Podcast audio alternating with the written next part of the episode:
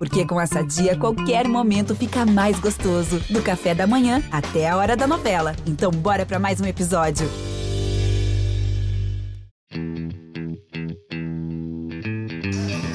Albert, bem! O eterno capitão deste time. Lá vem ele pro saque. Vai, Nalber, vai, Nalber, vai, Nalber. Alô, alô, rapaziada ligada no GE.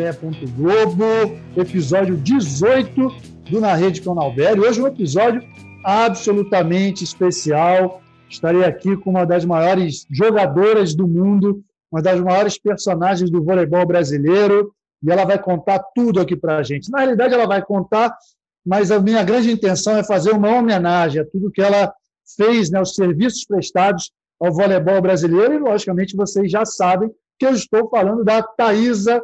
Thaisa, olha, são muitas coincidências. Eu andei pesquisando a sua vida aqui e nós temos muitas coincidências, sabia? Primeiro, olha só, sua altura, 96, a mesma altura que eu. Você começou a jogar no Tijuca Tênis Clube, eu também. Tá? Eu também. Tem, tem uma situação específica de Olimpíada que durante o papo a gente vai falar, que acho que é uma grande coincidência também. E a questão dos nossos nomes, que eu acabei de saber que teu nome é Thaisa, porque as suas companheiras de time se chamam de Thaisa, chamam errado, olha que absurdo. Então, cara, pô, obrigado por estar aqui, hein? Muito legal conversar com você e parabéns. Imagina, cara. Nossa, várias coincidências, coisas que eu não sabia. Legal, tô, também estou aprendendo. E sim, Thaís, é Thaísa, Thaísa, eu nunca me importei assim como você, né? Tipo, deixava rolar. E é meio que isso, eu deixei rolar. E na verdade é Thaísa, e agora todo mundo está sabendo. E, cara, obrigada pelo convite, bacana demais, estou feliz de estar aqui participando, eu sempre estou aí atenta a todos os episódios e gosto bastante, então estou bem feliz de estar aqui. Maravilha, muito legal mesmo, estará comigo aqui. Olha só, Thaisa, esse podcast aqui, cara, está muito marrento, está mascarado, porque nós temos com correspondente internacional, cara. Estou com o Marcelo, acabei de saber que é Marcelo Correge, né? Marcelo Correge, você falava errado também. Olha aí, somos três pessoas com o nome falado errado na mídia durante muitos e muitos anos. E eu, que sou jornalista, nunca consegui corrigir, tá vendo? O Correge não corrigiu. Olha aí que maravilha. Mas, gente, é, um, é um prazer enorme estar participando mais uma vez contigo aqui, Nauber, na sua rede, e para falar de um ícone do nosso vôlei, a Thaisa, ainda em atividade em altíssimo nível, melhor jogadora da última Superliga, e podendo ser homenageada durante a carreira, que é uma coisa incrível, né? Eu demonstro o tanto que ela fez para o nosso vôlei em tão pouco tempo de vida. A Thaís é muito jovem, ela começou a jogar jovem demais e a gente se acostumou pela enquadra ganhando e revolucionando. Eu acho que a gente vai falar um pouco disso aqui também. A posição de central no nosso vôlei e eu particularmente acho que isso é o motivo pelo qual o Brasil passou de medalhista olímpico para campeão olímpico. Foi com a Thaísa e com, com a Thaísa e com a revolução no meio de rede, com jogadoras altas, habilidosas e técnicas capazes de enfrentar as melhores do mundo que a gente conseguiu chegar no topo. Então, Thaisa, antes de começar esse papo, eu quero aqui dizer obrigado. Nossa, gente, estou me achando. O que, que é isso? Ai, eu, hein? Acho que eu nunca fui tão elogiada assim na minha vida está acostumada com tanta bronca, né? Que quando vem os elogios a gente fica meio sem jeito. Ah, mas merece. Olha, um dos objetivos, os meus objetivos aqui no podcast é justamente esse. Como vocês sabem muito bem, né? Fui atleta durante muito tempo, sei exatamente o que a Thaisa está vivendo agora, passei por situações semelhantes, e, e acho que, como o Régio falou, né? A gente tem que homenagear, tem que elogiar, tem que jogar para cima, porque só quem viveu tantos anos em seleção sabe o quanto é sacrificante aquilo tudo. E como ele falou também, tem uma carreira ainda pela frente em clube, mas ela resolveu botar um ponto final na seleção brasileira.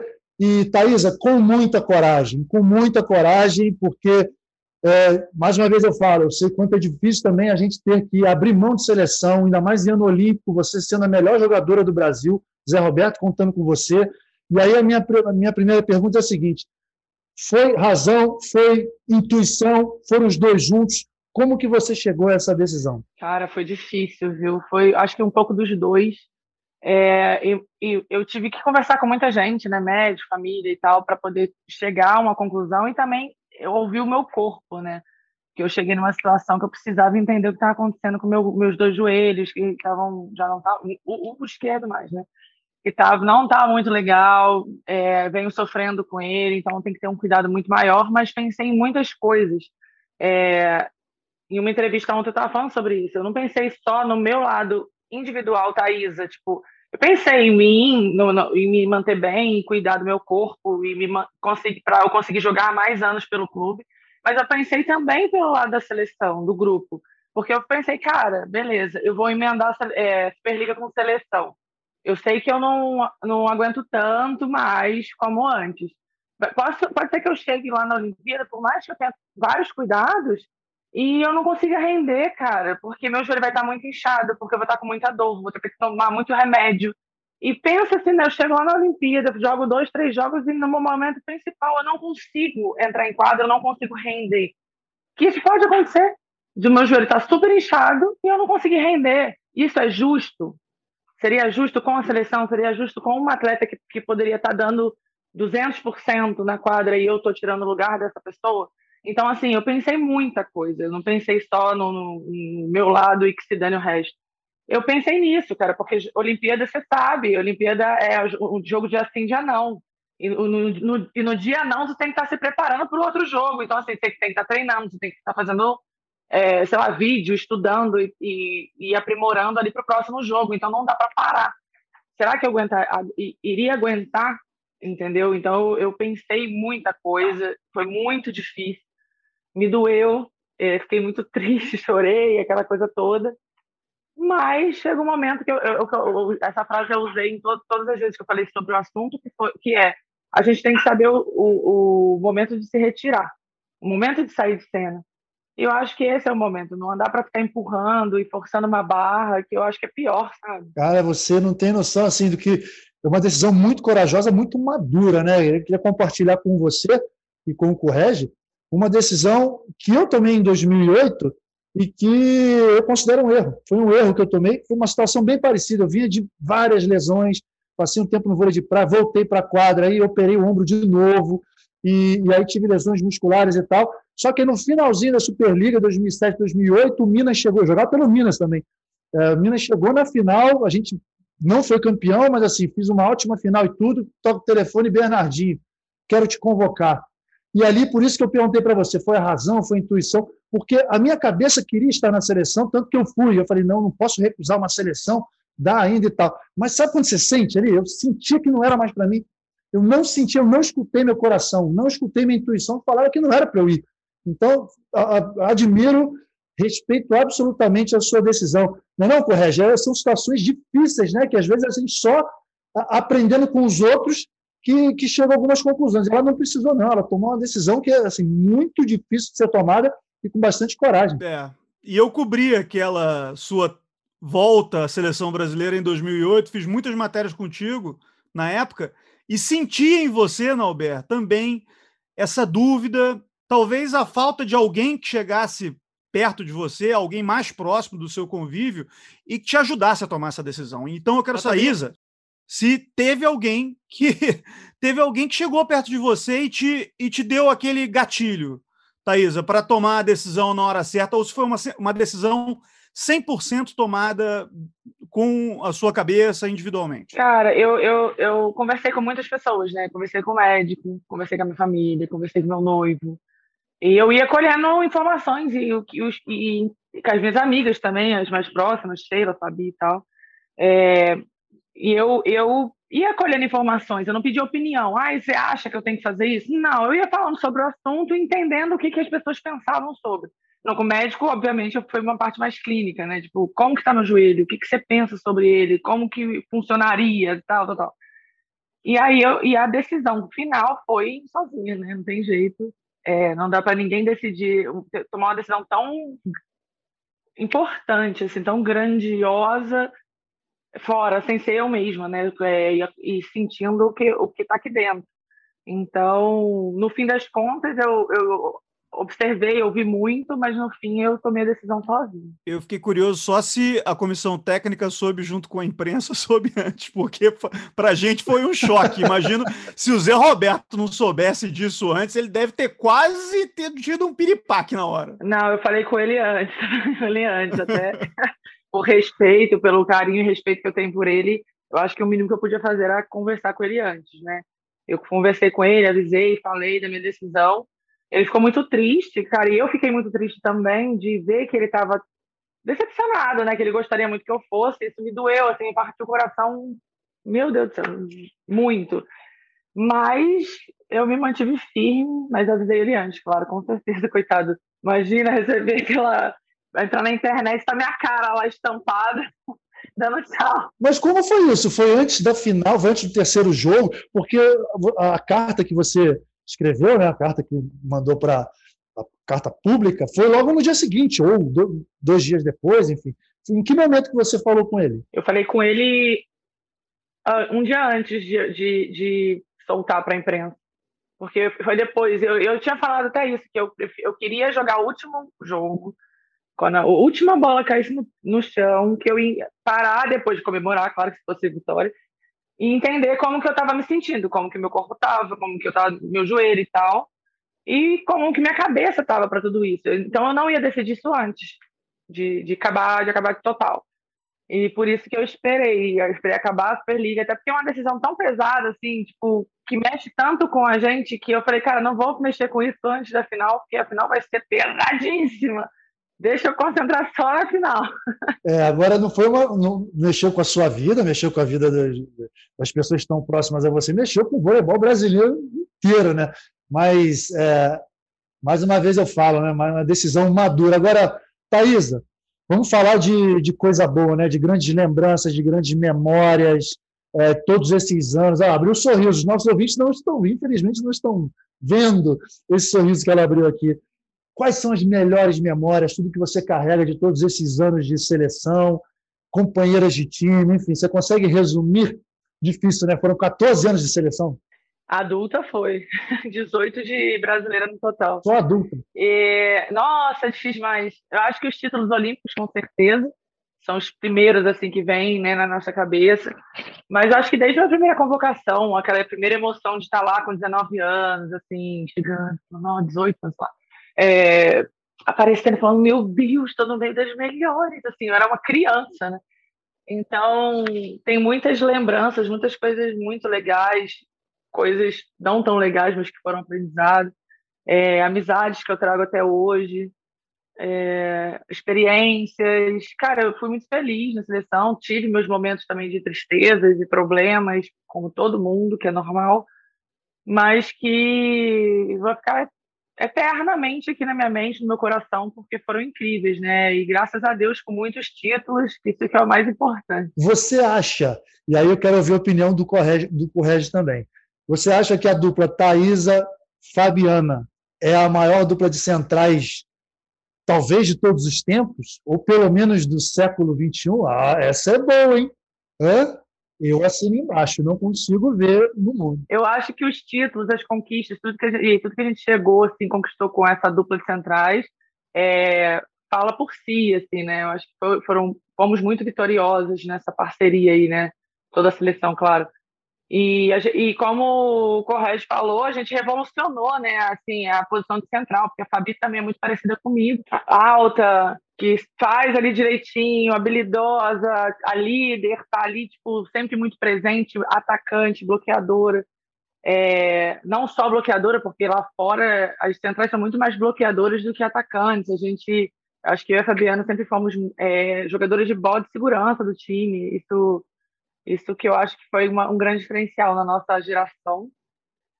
Cara, eu acho que, que sim, eu acho que, que a gente fez uma mudança muito grande aí, uma revolução grande com, a, com, com essa parada de central. Eu acho que a gente merece, né?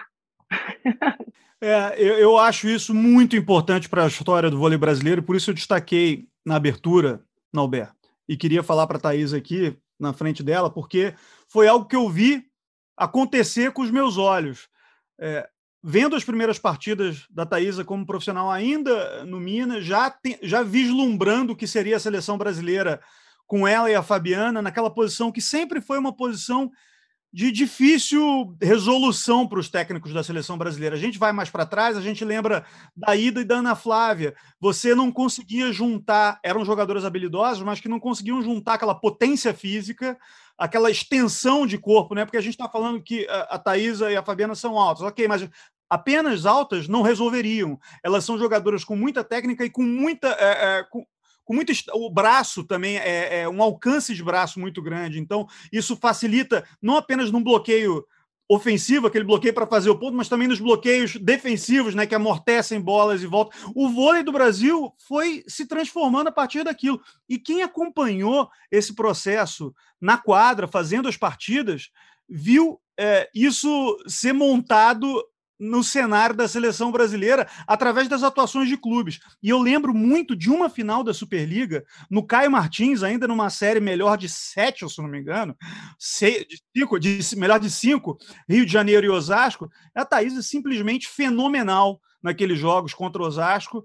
É, e, e, eu lembro que o Zé Roberto estava por perto na época, e eu falei com ele, falei assim, Zé, mudou o patamar do vôlei brasileiro. Ele, ele só fazia assim com a cabeça, assim, sabe? Porque realmente era, era muito claro. E o Bernardo também, sempre muito empolgado de ver aquilo acontecer. Então, Thaís, eu queria entender como é que foi por dentro todo esse movimento por dentro. Como foi se afirmar como uma jogadora central que chamava as bolas de ataque muito mais do que outras jogadoras faziam em outras gerações? E é, você precisou se impor ou os treinadores sempre te deram esse espaço? Cara, eu sempre fui muito abusada, né, velho? Era até mal compreendida por isso, mas era meu, meu perfil. Eu sempre fui assim. Eu ia para cima, eu queria receber bola. Se não receber a bola, já brigava com a levantadora e exigir. Queria, eu sempre tive esse perfil. É, algumas vezes, alguns dar uma podada, porque era um pouco over, mas isso era um pouco meu, assim, essa coisa de querer, de querer atacar. Eu sempre, eu, eu, eu, hoje estou aprendendo a jogar um pouco mais sem a bola também. É, a gente até viu isso aí nas finais, é, porque eu, eu falo com meu coach, eu falo, caraca, é muito difícil quando eu começo o jogo e eu não estou recebendo bola, porque parece que eu saio um pouco do ritmo do jogo. Você sai daquele flow, sabe, de estar tá atacando e tal, não sei o quê. Porque se, o central, se não ataca, e por acaso a atacante não ataca na nossa direção, a gente não bloqueia ou toca na bola, a gente não faz nada praticamente na rede. Então dá um desespero tão grande. Só que eu trabalhei muito isso dentro de mim para conseguir melhorar, porque eu sempre tive esse ímpeto de querer atacar, atacar, atacar, atacar, e essa sou eu, assim. Aí eu estou aprendendo a lidar com isso mas internamente. a dor de cabeça, a dor de cabeça das levantadoras, né? Quantas já ouviram assim, olha, solta mais a bola para mim, pelo amor de Deus. Nossa, e tem hora que tipo alguém não roda, eu já olho assim e falo, essa bola é para mim, tipo, dá essa bola agora para mim, tipo assim, eu brigo mesmo, sabe?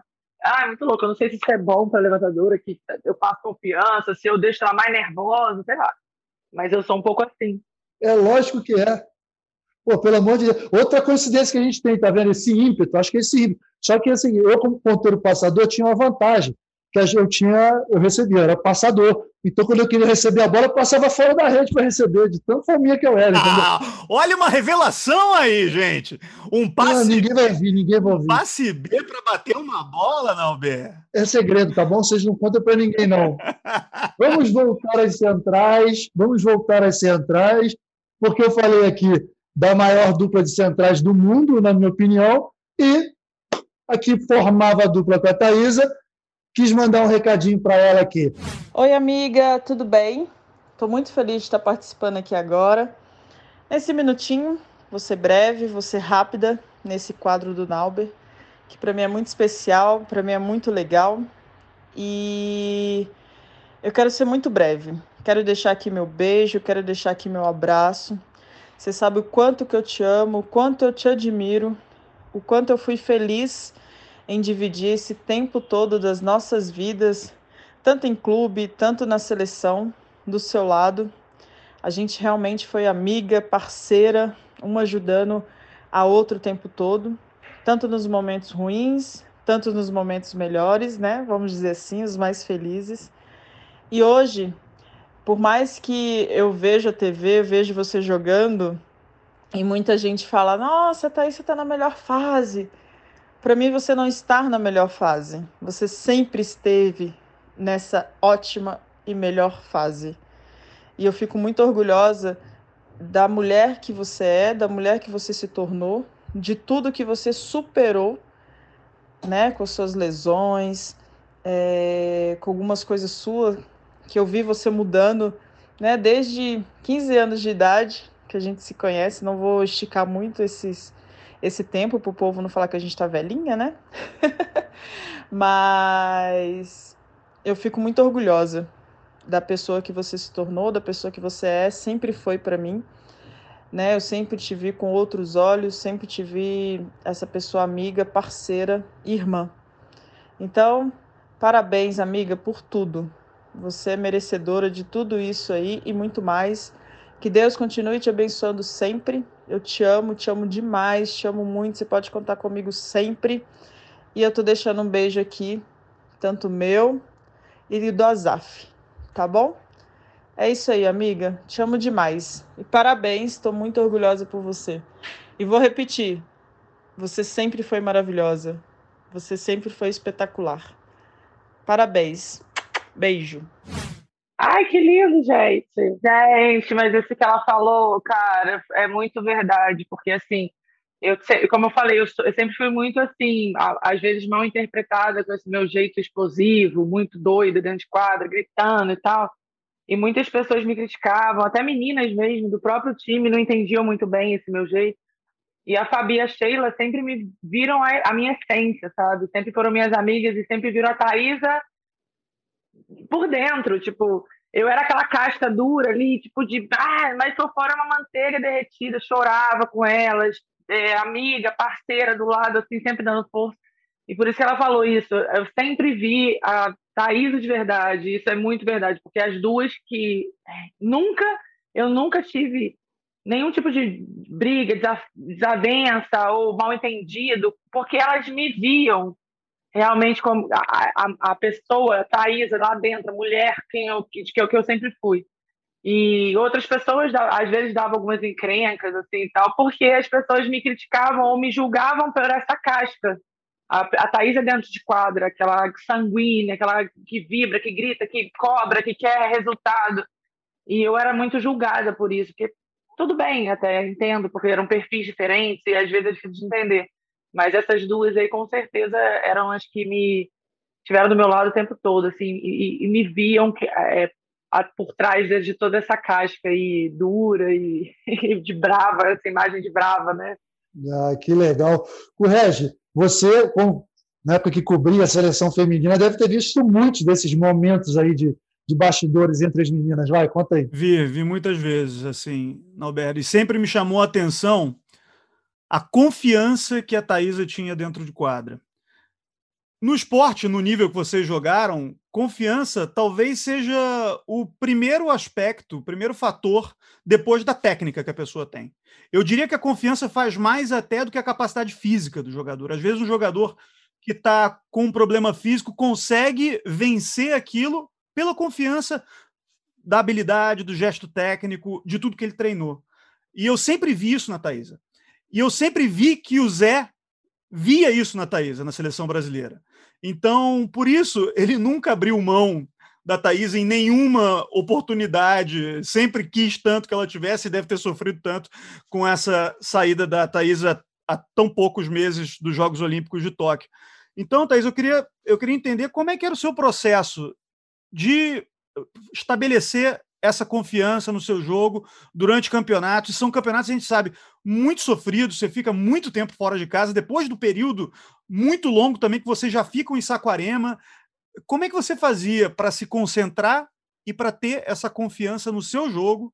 Obviamente você precisa ter no jogo das meninas também que estão dentro de quadra contigo. Mas assim, de saber que você é capaz de virar a bola mesmo contra bloqueadoras super talentosas, altas, que estão aí pelo mundo todo? É, não é um trabalho muito fácil, mas é, porque tem momentos que às vezes é colocado à prova num jogo ali, né, de passa por dificuldade muito marcada ou coisa do tipo. Mas eu tentava sempre buscar e pensar, tipo, é mais um treino, mais um jogo que eu tô fazendo na minha vida. Eu tô repetindo coisas que eu fiz 380 mil vezes no treino, tipo, durante todos esses anos. Então, assim, é, tentar entrar no automático, virar a chavinha do flow, entrar no flow ali e fazendo o que você já vem fazendo. Porque se você coloca uma pressão muito grande, tipo, eu tô na quadra, não, é porque é o jogo da vida, eu preciso, eu preciso, eu tenho o quê, eu tenho. Acabou. Você começa com esse eu tenho o quê, tá lascado. Então eu sempre tentei entrar como mais um jogo importante, legal, mas que eu vou fazer o que eu já venho fazendo, que eu vou seguir. Cara, eu fiz 200 vezes essa chutada de, de meio. Vou fazer mais uma vez chutada de meio, da melhor maneira possível. Entendeu? Eu acho que assim com todos os outros fundamentos. Eu acho que isso sempre foi uma, o, o, que eu tentei. Obviamente, já passei por, por, situações que eu não consegui fazer isso, por estar, sei lá, muito pressionada ou por algum outro motivo, que ninguém é de ferro e vai estar 100% sempre. Mas a minha busca era sempre essa, de tentar pensar dessa forma. Depois que eu fiz o coach esportivo, né, que eu faço ainda, isso assim, eu faço com muito mais facilidade. É muito mais tranquilo. Eu aprendi a desbloquear muita coisa. Então, assim, hoje não é muito mais tranquilo, não é um poço assim, danado. Mas antes eu já passei por alguns momentos que eu tive uma dificuldade danada de sair de uma situação difícil, assim, e voltar para o eixo, sabe, a tempo, ainda no jogo ali, o jogo rolando. Mas são situações que atletas é, passam todas as vezes, todos os jogos, todas as competições durante toda a vida. E isso aí você vai aprendendo e vai ganhando experiência, né? Esse assunto é muito interessante, né? Da confiança. O Correia falou muito bem, a confiança é tudo para um atleta. Só que assim, a maioria, 99% dos atletas só adquirem confiança treinando, treinando, repetindo, repetindo, estando totalmente seguros ali. E aí a minha pergunta é a seguinte para você: eu imagino que com seus problemas físicos você tem uma rotina diferente. É uma rotina que não permite treinar tanto, treinar quanto as outras jogadoras treinam. Como você consegue ter essa confiança toda e assim, quanto que tem de fisioterapia, quanto que tem de treino, como que você, como que é a sua rotina diária de treinamentos hoje em dia, né? Eu vejo você jogando com aquela proteção no joelho, eu falo, cara, como é que ela consegue jogar com aquilo? E aí, pô, aquele problema no tornozelo, aquele outro problema, aquelas dores.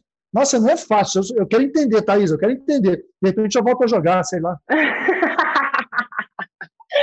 Ai, cara, não tem segredo, é, é muito treino mesmo. É, treinamento mental que eu faço também, que eu acho que está sendo muito importante. Acho não, tenho certeza. Está sendo muito importante. Como é o treinamento mental? Como é? Com o meu coach. Eu faço várias ferramentas, é, assim, não é um negócio surreal. Eu destravei, eu, eu, eu descobri crenças que me limitavam, consegui me livrar disso, isso me ajudou muito. Eu tô, aprendi com esse treinamento a lidar com as outras pessoas melhor, a saber me colocar melhor, não ser a louca que fica gritando, dá uma desvairada no meio da quadra que sou mal compreendida. Então hoje eu consigo me fazer entender muito melhor. é, muitas outras coisas, mas assim, com relação a treino, é, de manhã eu não faço bola, eu é, zero bola, mas eu faço academia. Aí é no pau mesmo, vai, vai, vai mete brasa, muito peso, é, obviamente dentro das minhas limitações, né? Mas assim, é peso, é botar lá para ficar forte mesmo, para poder o joelho aguentar, porque senão não aguenta. É, aí eu faço um treinamento pesado ali. No, às vezes eu subo para fisioterapia já é, após, para fazer soltar, fazer algumas coisas que necessárias de alinhamento. É, aí tem um descanso, volto para o treino da tarde, aí o treino da tarde é o treino normal. Não normal, porque tem vezes que eles limitam saltos também. Tem treinos que eu posso saltar só 30 saltos, aí outros eu salto 80, aí, tipo, eles vão é, administrando para não ter uma carga muito grande de salto e não, não, comprometer e não sentir dor. Então, por isso que eu aguentei também a, essa temporada toda, porque aqui no Minas eles fazem todo esse, esse, esse acompanhamento é, até números de salto fica lá contando. Quantos saltos eu dei no treino todo. É muito louco. E, e cara, como que eu faço para ter essa confiança? Eu acho que, como eu sei que eu só tenho aquele treino, e muitas vezes eu tenho poucos treinos, pou, poucos saltos assim para fazer, é, eu me concentro muito e falo o que que eu quero fazer hoje, o que que eu quero melhorar hoje. Cara, é meu tempo, minha bola de tempo, então mas, Cris, vamos acertar essa bola, vamos fazer todas, sei lá, negativas, só vou atacar para um hoje, que se dane, se, o bloqueio já sabe, vai dar triplo. eu vou treinar essa bola e foco naquilo e busco excelência no, naquilo que eu estou focado em fazer. Então, assim, eu quero bloqueio. Eu chego e chamo os meninos, gente, ataca aqui. Vem tentando tirar na diagonal, vem tentando vir por cima, o que for. Eu tenho que achar você. E vou, e vou, posso errar, mas vamos lá, e vou fazendo. Tipo, eu busco excelência no que eu tenho que fazer. Fazer da melhor maneira possível para é, encurtar o tempo, né? Porque eu acho que se eu fico muito tempo, não aguento mais. Né? Se eu fico, não, né? Eu não consigo. Ficar lá quatro horas treinando já não dá mais. Então, acho que eu aprendi a otimizar o meu tempo, né? Tipo, buscando excelência. Não vou de qualquer jeito para nenhuma bola. Tipo, ah, não, essa daqui não puxei, vou largar. Não, é puxando o máximo, atacando no máximo e no melhor para otimizar, porque é isso que eu tenho que fazer para meu joelho ficar de boa né, comigo, ficar felizinho. Que legal, cara. Correge, diz aí, tá na cabeça, né, cara?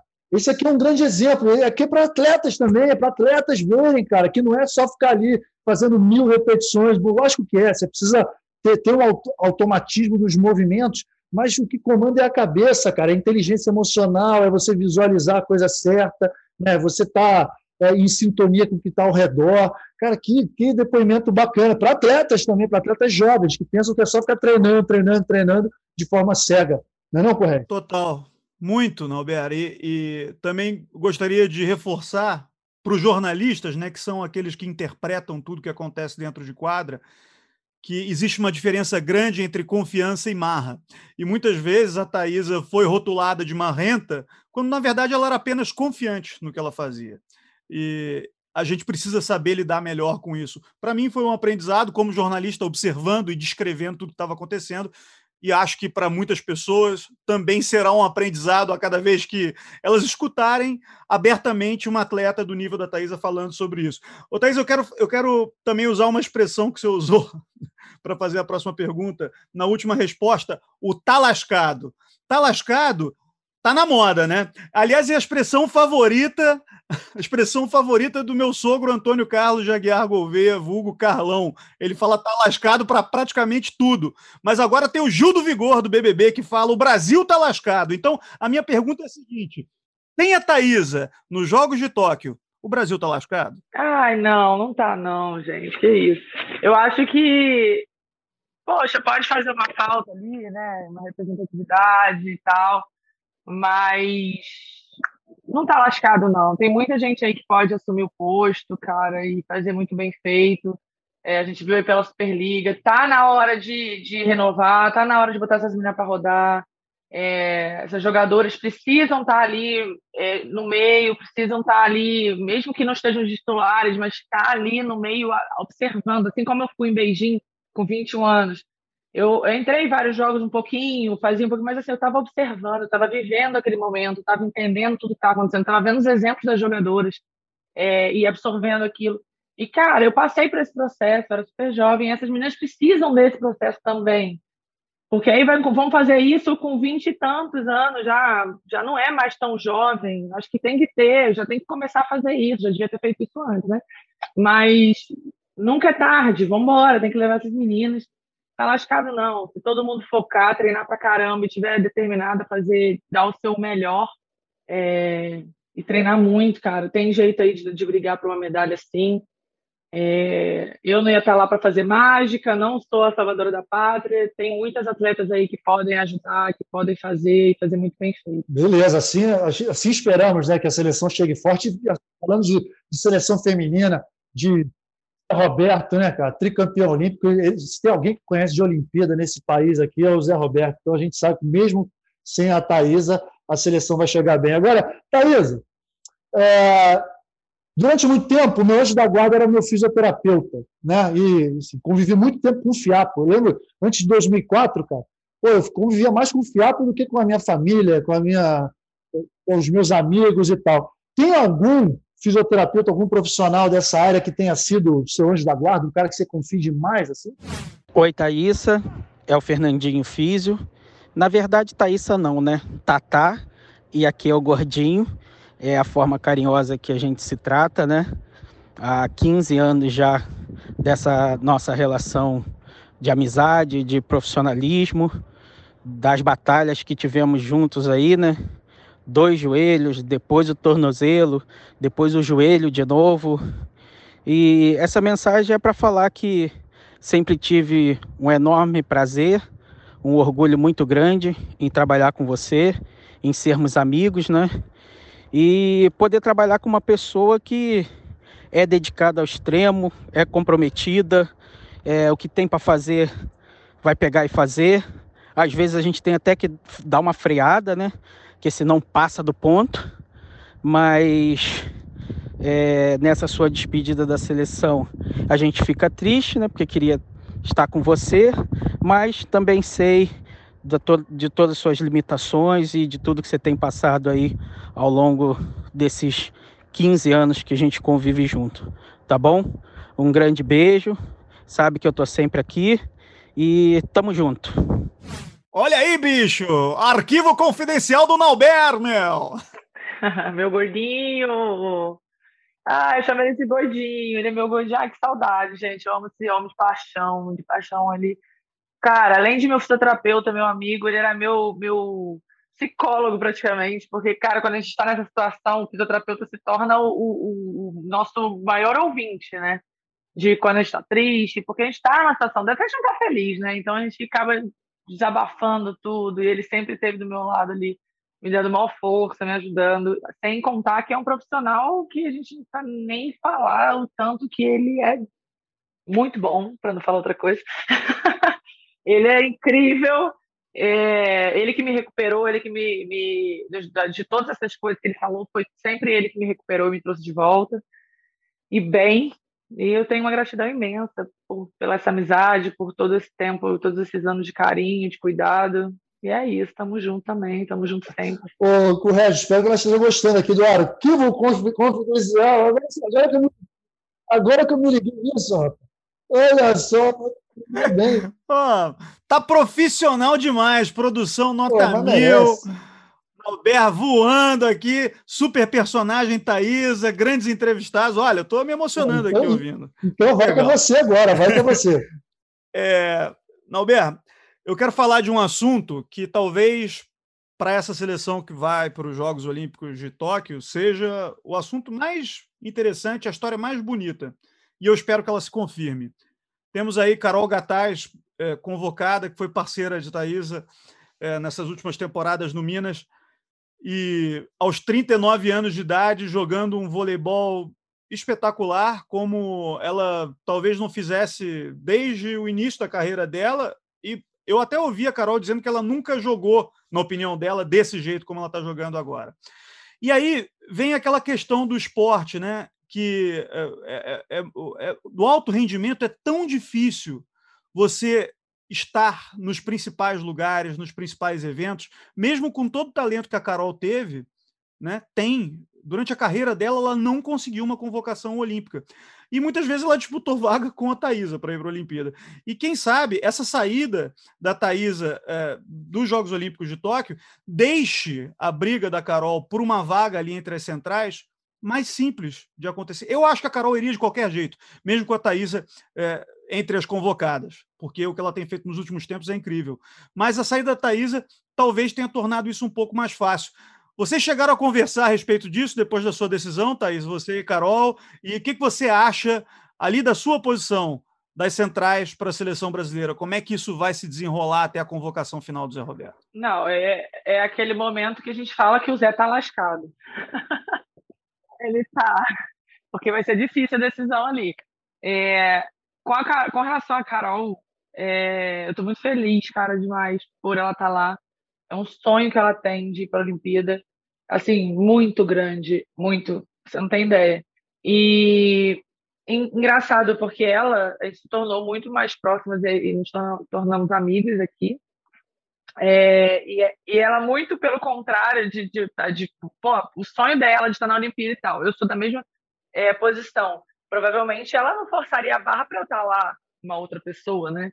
Ou falar, não, se ela quiser isso, ela vai, mas eu não vou ficar insistindo, né? Porque, pô, vou ter que disputar a vaga com ela. Muito pelo contrário. Ela ficou o tempo todo enchendo minha paciência que eu tinha que ir, que eu tinha que ir. Ela tá até agora. Eu, eu comentei uma foto dela na, CBV, falei, gatinha, tô feliz e tal. E aí ela mandou, Ah, mas eu queria que você estivesse aqui, viu? Ela não desiste, ela não desiste. Mas assim, pois é. E a gente não falou sobre isso, muito pelo contrário. É, eu, eu, a gente só fica, eu fico na torcida real que ela vá, porque ela é merecedora, muito merecedora. Ela é aquele, aquela atleta que carrega o nome com as atitudes de atleta, sabe? É, não é apenas uma jogadora de vôlei, ela, toma, ela se cuida, ela treina, descansa, é dedicada. Então, assim, ela tem é, merecimento de estar ali. Então, espero que dê tudo certo, real para ela. Estou torcendo muito para que ela vá, porque ela é especialista na rede 2 e a gente tem um, uma, digamos assim, deficiência na rede 2, porque não temos tantas opções de jogadores de rede 2, né? Tem ela e a Bia, que são especialistas na rede 2, as outras todas são da rede 3.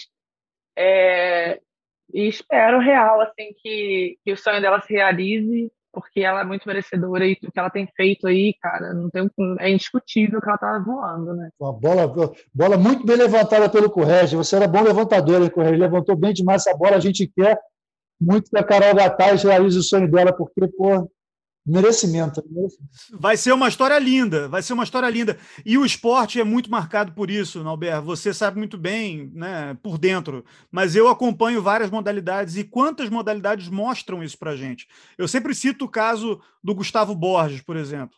É um cara fenomenal na natação, que deveria ter ganho ouros olímpicos em série, mas ele nasceu na mesma época que o Alexander Popov, que era um cara que ganhava né, e acabava ficando no primeiro lugar no pódio. Mas isso não diminui o Gustavo Borges como atleta, apenas assim atrapalha um pouco a trajetória que ele imaginou. E no esporte coletivo é diferente, porque aí a disputa, às vezes, não, no esporte individual também tem. Uma disputa dentro de uma seleção por vagas num país que tem tantos talentos quanto o Brasil é sempre muito difícil. A posição do treinador, os cortes que são feitos. Vocês estão do outro lado da história vendo, é, às vezes, a situação próprio de um amigo, a gente vai entrevistar um treinador depois de um corte de seleção brasileira e, e vê a dor no cara.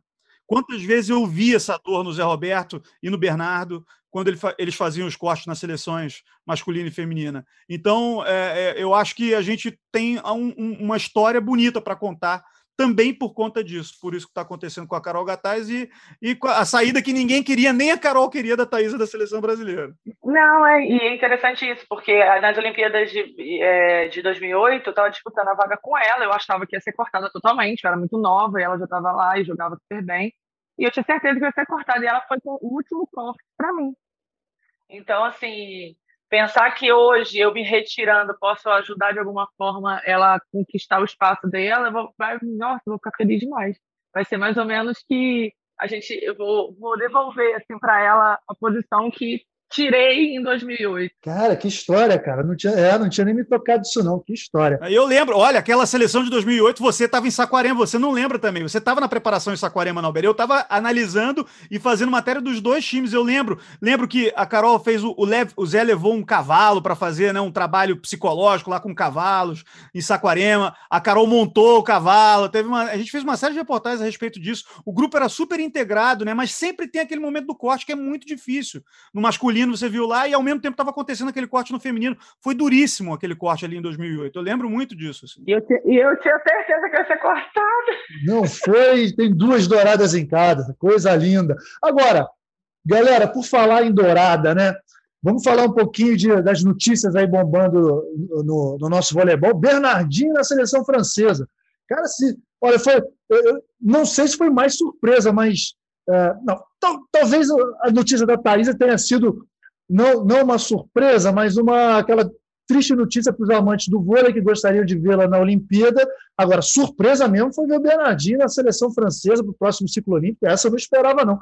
Alguém aqui tinha ideia de, do que isso estava acontecendo? O que vocês acharam dessa decisão? Eu quase caí no chão aqui na, na Inglaterra, quando eu vi a notícia. Não, é, nunca passou pela minha cabeça, cara.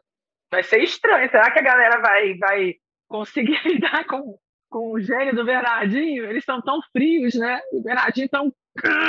Essa é uma grande questão. Eu acho que essa é a grande questão, Thaís, a questão da cultura. Os franceses, assim, eu sei que eu joguei com vários jogadores franceses, eles não são tão fáceis assim, não. Eles têm temperamento forte, cheio de personalidade. Eles não gostam muito de treinar de manhã, de tarde, de manhã, de tarde. É, estou lascado, estou lascado. A França está lascada. Não, mas eu acho que vai ser interessante de ver isso. Mas assim, vocês estão falando algo que é sério. Nessa geração francesa, que ainda não tem um super título, né? Ganhou Liga Mundial quando era Liga Mundial ainda, né? Antes de virar Liga das Nações. Mas tem o NGP, que é um jogador de temperamento super forte. Tem o Leroux, que jogou no Brasil, é um jogador com temperamento muito forte, difícil de controlar também. O Bernardo vai ter um trabalho sério, pesado com esses caras. Mas a Thaisa está aí melhor do que ninguém para dizer assim, que ele é um cara que sabe lidar com temperamentos difíceis. Você teve em times em que existia ali temperamentos né, conflitantes. Eu era uma. E você era uma, pois é. Ele me, me ensinou muito, porque quando eu, eu trabalhei com o Bernardo, eu era muito nova, fui com 18 anos e saí com 21. É, foi um período que eu aprendi muito, ele me, me, me ele me ensinava realmente. Em momentos que eu estava passando o limite, não era aquele cara que vinha acabando comigo, não. Ele me chamava de canto e me explicava: olha, não é assim que funciona. É assim, assim, assim. Você precisa ser dessa forma. O que, que é isso? Não é assim, sabe? Ele não. Ele sempre foi um professor mesmo, assim. Ele me ajudou muito com relação a isso. Me controlou bastante. Ele, não, com certeza. Eu acho que até também pela, pela, é, pelo que ele representa, né? Pela imagem que o Bernardo quem ele é também já passa um, um, acho que os caras vão, vão respeitar também essa situação. Não é um, um cara qualquer ali que tá chegando, ninguém conhece, e, e aí fica difícil. Mas ele é o Bernardo, né, cara? Ele tem uma imagem ali, ele tem, porra, conhecido mundialmente, multicampeão. O que, que é isso? O mínimo que, que, que o povo pode fazer é respeitar, né? Eu ia respeitar muito mesmo tendo a personalidade muito forte. Ah, e objetivo. Imagina a Olimpíada de Paris, né? Tem uma França. Imagina a final, Brasil e França. Imagina só, meu Deus, ele jogando com, contra o filho dele. Ê, Bernardo, vai ter Não queria desafio, vai ter que lidar com isso também. a, a manchete ontem do L'Equipe, né, o jornal esportivo francês, anunciando a chegada do Bernardo, foi é, o maior treinador de todos os tempos vai dirigir o time francês de voleibol. Assim, ele, eles puxaram por isso. E teve grande destaque. É, é muito interessante. Eu tenho uma curiosidade, Thaís, a respeito de carreira de clube. É, você internacionalmente jogou no Exasibase na Turquia. E várias vezes a gente achou que você fosse jogar ou na Rússia ou na Itália, enfim, mas sempre acabava ficando mais pelo Brasil. Teve só essa saída, né?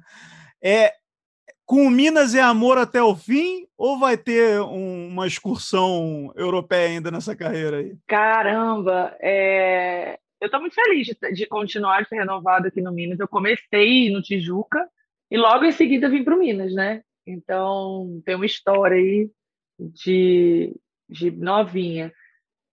Ah, eu não sei, eu não sei. Eu não sou daquela que, ah, não, quero ficar aqui, morrer aqui. Eu tenho muito carinho pelo Minas, de verdade. A estrutura aqui é surreal. Não tem outro no Brasil igual. É, mas também não sou aquela que fala, ah, não vou jogar mais fora, impossível. Eu não uso essa palavra. Eu acho que quando a gente fala o nunca, não vai existir. Sempre tem uma possibilidade. Então, não sei, eu acho que enquanto estiver bem aqui, estiver tudo bem, rolando, e, cara, tô feliz pra caramba, não tem por que eu sair. Agora, se acontecer alguma situação que eu que melhora ou que eu não esteja mais feliz e ter uma proposta bacana, não tem por que não ir. Agora, Thaisa, você, a gente nunca ouviu você falar em parar de jogar, mesmo com todas essas dores, com lesões e tal. E assim, você já tem uma ideia ou está deixando, vivendo uma temporada de cada vez? Você já pensa num pós-carreira, o que fazer? Você está envolvido aí com coach e tudo técnica, talvez? Já pensa alguma coisa para o futuro ou está vivendo um ano de cada vez? Ah, eu estou indo um ano de cada vez, relacionado pensando no vôlei. Não estou fazendo, tipo, criando uma meta, sabe, de tempo. Ah, vou, vou jogar mais dois anos, vou jogar mais três anos. Não estou. Eu quero jogar enquanto eu estiver me sentindo bem, que eu estiver em alto nível. Não quero ficar forçando também uma barra de, tipo assim, tá, não tá jogando bem, tá querendo forçar um negócio que não tá rolando mais, entendeu? Acho que eu quero estar em quadra quando eu ainda estiver ajudando, quando eu tiver um bom nível de voleibol. Aquela coisa de saber o momento de se retirar, porque, cara, eu, eu acho que eu, eu, ia. Eu acho que se eu jogar e não conseguir. Eu sei que quando eu voltei, igual eu voltei de lesão, que eu não estava jogando bem ainda, que eu estava retomando, eu tinha vergonha, velho, quando eu, quando eu cometi alguns erros. Eu falava, meu Deus do céu, me tira daqui. sabe? Aquela, imagina mais para frente, pós-carreira, não pós-carreira, não, mais para frente, mais no fim da carreira, você não jogando muito bem e ficar forçando uma barra para aquilo ali funcionar, mas não está funcionando, eu acho que eu ia ter vergonha. Aí eu prefiro parar e sair. Mas enquanto estiver rolando, eu vou jogar e estiver feliz também, estiver satisfeito. E pós-carreira, tem algumas coisas aí que eu, tô, eu, eu fiz coach, sou formada em coach, quero me formar em master coach. Tenho vontade de, de trabalhar atletas, jovens atletas, não como técnica. Legal. Não como técnica, pelo amor de Deus. Pô, essa rotina, eu vou voltar à rotina de atleta, mano. Eu vou voltar à rotina de atleta, não dá. Todo dia, viagem, não sei o quê. Eu quero um negócio que saia um pouco dessa rotina de tantos anos, né? Então, eu, eu peço. Mas você não acha que o Brasil precisa de uma técnica de alto nível? É, também acho. Vôlei. Precisa. Eu acho assim, o nosso vôlei é tão poderoso no feminino há tantos anos já, com tantas jogadoras que entendem o jogo por dentro e por fora, e entendem pessoas, que a gente já deveria ter tido essa treinadora de ponta na Superliga e quem sabe até nas seleções de base. Sim. Eu, eu, eu tô ansioso para ver quem vai ser essa jogadora. Também estou ansiosa para ver quem é. Estou super ansiosa e na expectativa de ver quem vai ser essa, essa jogadora. E realmente, não sou eu. E ela, e ela ainda, sem, sem falar que, assim, de comentarista ela ia tirar onda, né? Contanto que não seja no meu lugar, tá, Thaís? Tá tudo certo, tá bom? Não, que mané, não, tirar lugar de ninguém, não. Pelo amor de Deus, estou fora. É, brincadeira. Mas... Vou contar dois segredos aqui, Nauber, da época que eu cobri a seleção brasileira, que a Thaisa estava voando, arrebentando. É, quando a gente estava no Mundial do Japão de 2010, que o Brasil foi vice-campeão, enfim, eram muitas matérias, era o Jornal Nacional todo dia pedindo matéria, a gente gravando, Globo Esporte, Jornal Nacional, Bom Dia Brasil, todos os programas da Globo. Foi uma exposição do vôlei ali na TV Globo, como eu nunca vi. Né? O, o masculino tinha sido campeão no Mundial que acabou um pouco antes e não tinha tido a mesma demanda, o mesmo interesse que o time feminino estava causando. E todo dia eu pedia para a assessora de imprensa, a Priscila Carvalho, né, que hoje em dia até trabalha com a gente na Globo, para destacar três jogadoras e eu sempre pedia a Thaisa. Sempre. Eu sempre pedia a Fabi e sempre pedia a Thaisa. Eram três jogadoras, uma das duas tinha que estar, se não as duas. E ela sempre perguntava, mas por que a Thaisa e a Fabi todo dia? Eu falei assim, bom, a Fabi, eu sei que ela vai fazer uma análise que é mais longa e eu vou poder usar num contexto assim de apresentar o jogo do adversário no dia seguinte e tal. E a Thaisa vai me dar aquelas. A Thaisa vai me dar aquela resposta do Jornal Nacional. Ela vai no meio do problema, sem medo nenhum de falar o que ela precisa falar. A resposta vai durar 10 segundos e vai ser formidável, vai ser espetacular. Então eu sempre pedia a Thaisa. Inclusive, na final, foi algo muito curioso. Na final, o Brasil perde para a Rússia, lá na Yoyogi Arena, em Tóquio. É muito triste, assim. Eu me emocionei para caramba ali. Várias meninas chorando. Eu lembro muito da Sassá chorando muito ali naquele pódio. Só que a gente tem uma imagem, a gente vai passando várias jogadoras chorando e a Thaisa não tava. A Thaisa estava com uma cara de raiva, com ódio, assim, que ficou marcado na minha cabeça. E quando acaba o jogo, eu vou nela e ela me dá uma resposta assim altamente é, assertiva e encorajadora para aquela geração para os Jogos Olímpicos que viriam dois anos depois e que trariam a segunda medalha de ouro do Brasil. Ou seja, ela estava vendo ali é, é, já o caminho para sair. Você também não, não, parava muito nas derrotas, não, né, Thaís? Você estava sempre pensando assim, um pouquinho mais para frente, né? E, e, me, e, me, ensina depois a falar pouquinho e com precisão, assim como você fala, que é muito bom para a nossa área também. Quando eu tô com raiva, parece que sai mais curto ainda, né? Tipo, Mas, cara, eu, eu, eu, eu, lembro disso. Eu lembro que eu tava com muita raiva, eu tava muito brava, eu não conseguia nem chorar de raiva. É, e assim, eu tento passar rápido pela derrota. Eu, é, dura uma noite, eu, é a noite de sono, eu não durmo, eu fico pensando em tudo o que aconteceu, em cada detalhe, cada erro que eu cometi, ou coisa que eu poderia ter feito melhor. E no dia seguinte já foi, fazer o quê, né? Não dá para ficar vivendo de uma coisa que já foi. Ficar, não, tô, não é que eu vou estar feliz no dia seguinte, estou triste ainda, mas tem que virar a chave e trabalhar para mudar isso, né? Mas é, eu sou, eu sou bem assim, direto e reto mesmo. Tem gente que não gosta muito, não. Tava todo dia no Jornal Nacional por causa disso, toda hora ela falando.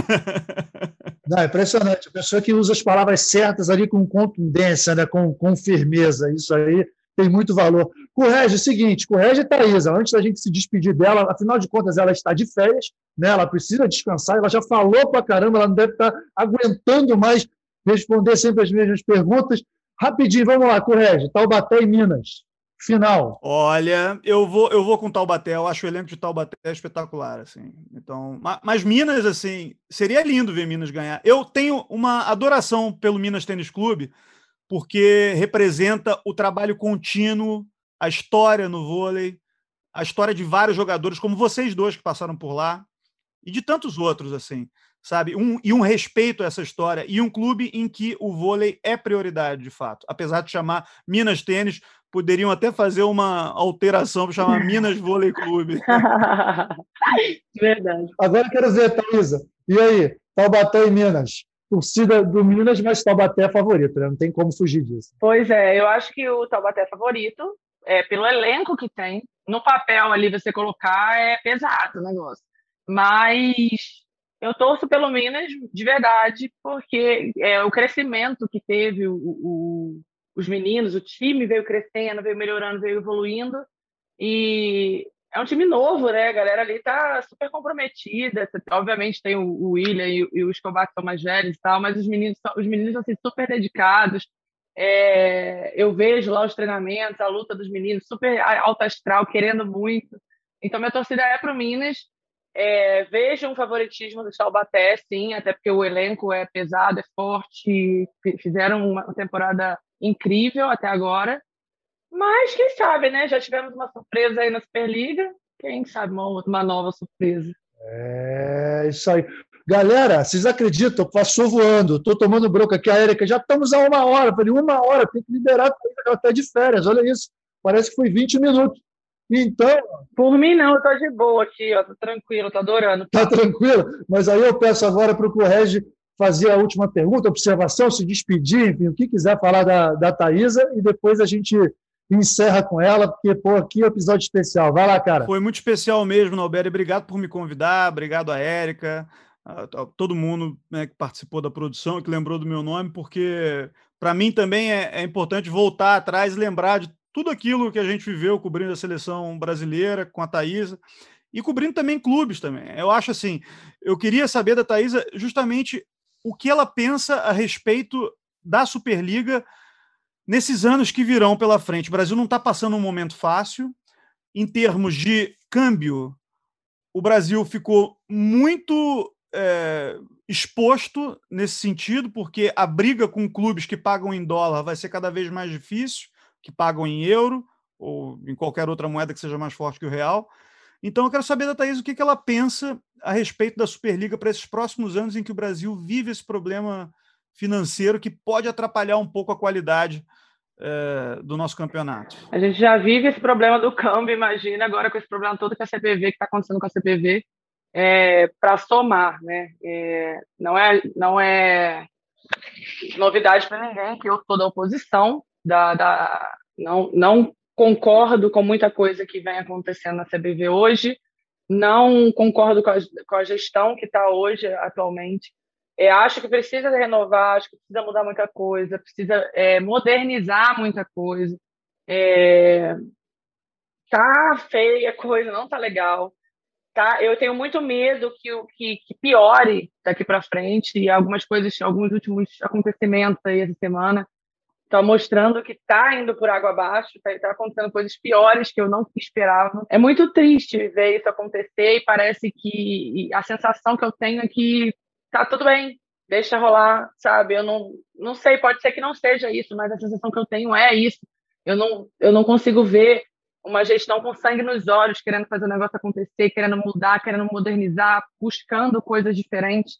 Então, é muito triste tudo isso. Então, a gente, além de todos os problemas fora, nesse caso que você citou, da, do câmbio, né, da, da nossa moeda está totalmente desvalorizada, problemas políticos aí que a gente já sabe tudo que está acontecendo, é, ainda tem tudo isso internamente acontecendo. Então, espero muito que algo aconteça, que a justiça aí nessa situação agora atual tome alguma iniciativa aí que sei lá, ajude a resolver essa situação, porque eu, eu tenho muito medo da Superliga ou do, e, e do voleibol em si no Brasil é, já está ladeira abaixo e que vá de uma vez só e não tenha freio, sabe? Eu só torço para que as coisas melhorem, porque sem querer me aprofundar muito, falar muito sobre isso, porque eu acho que é um pouco polêmico, né? Mas é com dor no coração que eu vejo essa decadência da CBV. Você está coberta de razão, e aqui é para falar mesmo, tá, Thaís? Não tem dessa não, para contextualizar, né? A notícia recente aí de que a Secretaria Especial de Esporte está cortando todas as verbas públicas da CBV em função do descumprimento da, do artigo 18A da Lei PLE, que eles, eles estão considerando esse mandato né, do, do Toroca e do Radamés começou agora como terceiro mandato, e isso tudo foi avisado, foi falado durante a eleição. Então, assim, muita responsabilidade de todas essas federações, principalmente, que votaram, né? Federações que, né, que, que fizeram muito pouco pelo esporte até hoje. E que foram ma manipuladas, né, Nalber? Tipo, convenhamos que teve uma manipulação ali nos votos, sabe? Por trás dos panos, para poder é, manter essa, essa, essa chapa atual. E a gente sabe disso, infelizmente. A gente teve acesso a, a áudios e a mensagens de pessoas que estavam sendo é, meio que manipuladas, tipo, é, tipo, gente, tipo, bota aí, sabe, na amizade. E caraca, velho, não é assim que funciona, meu Deus. Você não tá ali pra, pra, por vaidade, não é por você, não é individual, é pelo vôlei. A gente tem que pensar isso, é o vôlei. Tá ali só para representar o país, sabe? O vôlei, um esporte. Só que eu acho que muitas vezes está levando muito pro pessoal para esse lado da vaidade, e isso aí tá, tá complicando demais. A galera não quer largar o osso de jeito nenhum, cara. Pô, Thaís, arrebentou. Olha só, cara, a gente podia terminar melhor. Lógico que assim, espero que você tenha gostado disso que a gente fez aqui para você, cara. Você é merecedora. Eu pô, sou muito fã mesmo de toda a sua força. É uma força que é difícil encontrar em, uma atleta, uma pessoa, né? Sempre positivo, olhando para frente. Pô, obrigado, Marcelo Corrêa, meu pô, parceiro lá em Londres. Está em Londres, podia estar tá curtindo o friozinho de Londres, tomando aquele chá, mas não veio aqui conversar com a gente. Obrigado, meu amigo. Um episódio muito especial, tá? Espero que vocês dois tenham gostado. Se vocês quiserem dar a última palavrinha aí. E aí eu já agradeço ao meu time também, né? Minha, eu tenho um time timaço aqui. Queca, obrigado. Bruno Polamin, produção, edição, Rafael Barros. Muito legal, gente. Brigadão. Última palavrinha de vocês. Eu que agradeço. Não, eu só quero agradecer muito a presença aí, tipo, de eu estar, tá é, de poder participar. Eu estou sempre, como eu te falei, estou sempre ouvindo, é muito bacana, muito feliz. Obrigada por todos os elogios, gente, com um pouco até sem jeito é, de, de, de receber tantos elogios. Muito obrigada e, cara, sucesso, cada vez mais sucesso aqui no seu podcast. Marcela Corrêa, obrigada também. A gente tem tantas histórias aí, né, dessas, dessas viagens com seleção. muito legal, obrigada mesmo, gente. Foi um prazer, viu, Nauber? Muito, muito obrigado mesmo por ter dado essa oportunidade de fazer uma homenagem à Thaisa nesse momento tão importante. Mas o mais importante é o seguinte: ela vai continuar jogando, a gente vai continuar curtindo. Superliga no Sport TV. É isso aí, é uma homenagem só em relação à carreira na seleção, porque graças a Deus seremos brindados ainda com muito talento da Thaisa jogando pelos clubes. Galera, vou ter que encerrar, já estão aqui quase me batendo, entendeu? Infelizmente, por mim eu ficava duas horas aqui, mas vou ter que encerrar episódio concluído. Até a semana que vem. Falaremos da final da Superliga, que vai ter sido encerrada, a final da Superliga masculina. Vamos ver quem será o campeão. Valeu, brigadão, até a próxima. Tchau, tchau. Albert, bem! O eterno capitão deste time. Lá vem ele pro saque. Vai, Nalber, vai, Nalber, vai, Nalber.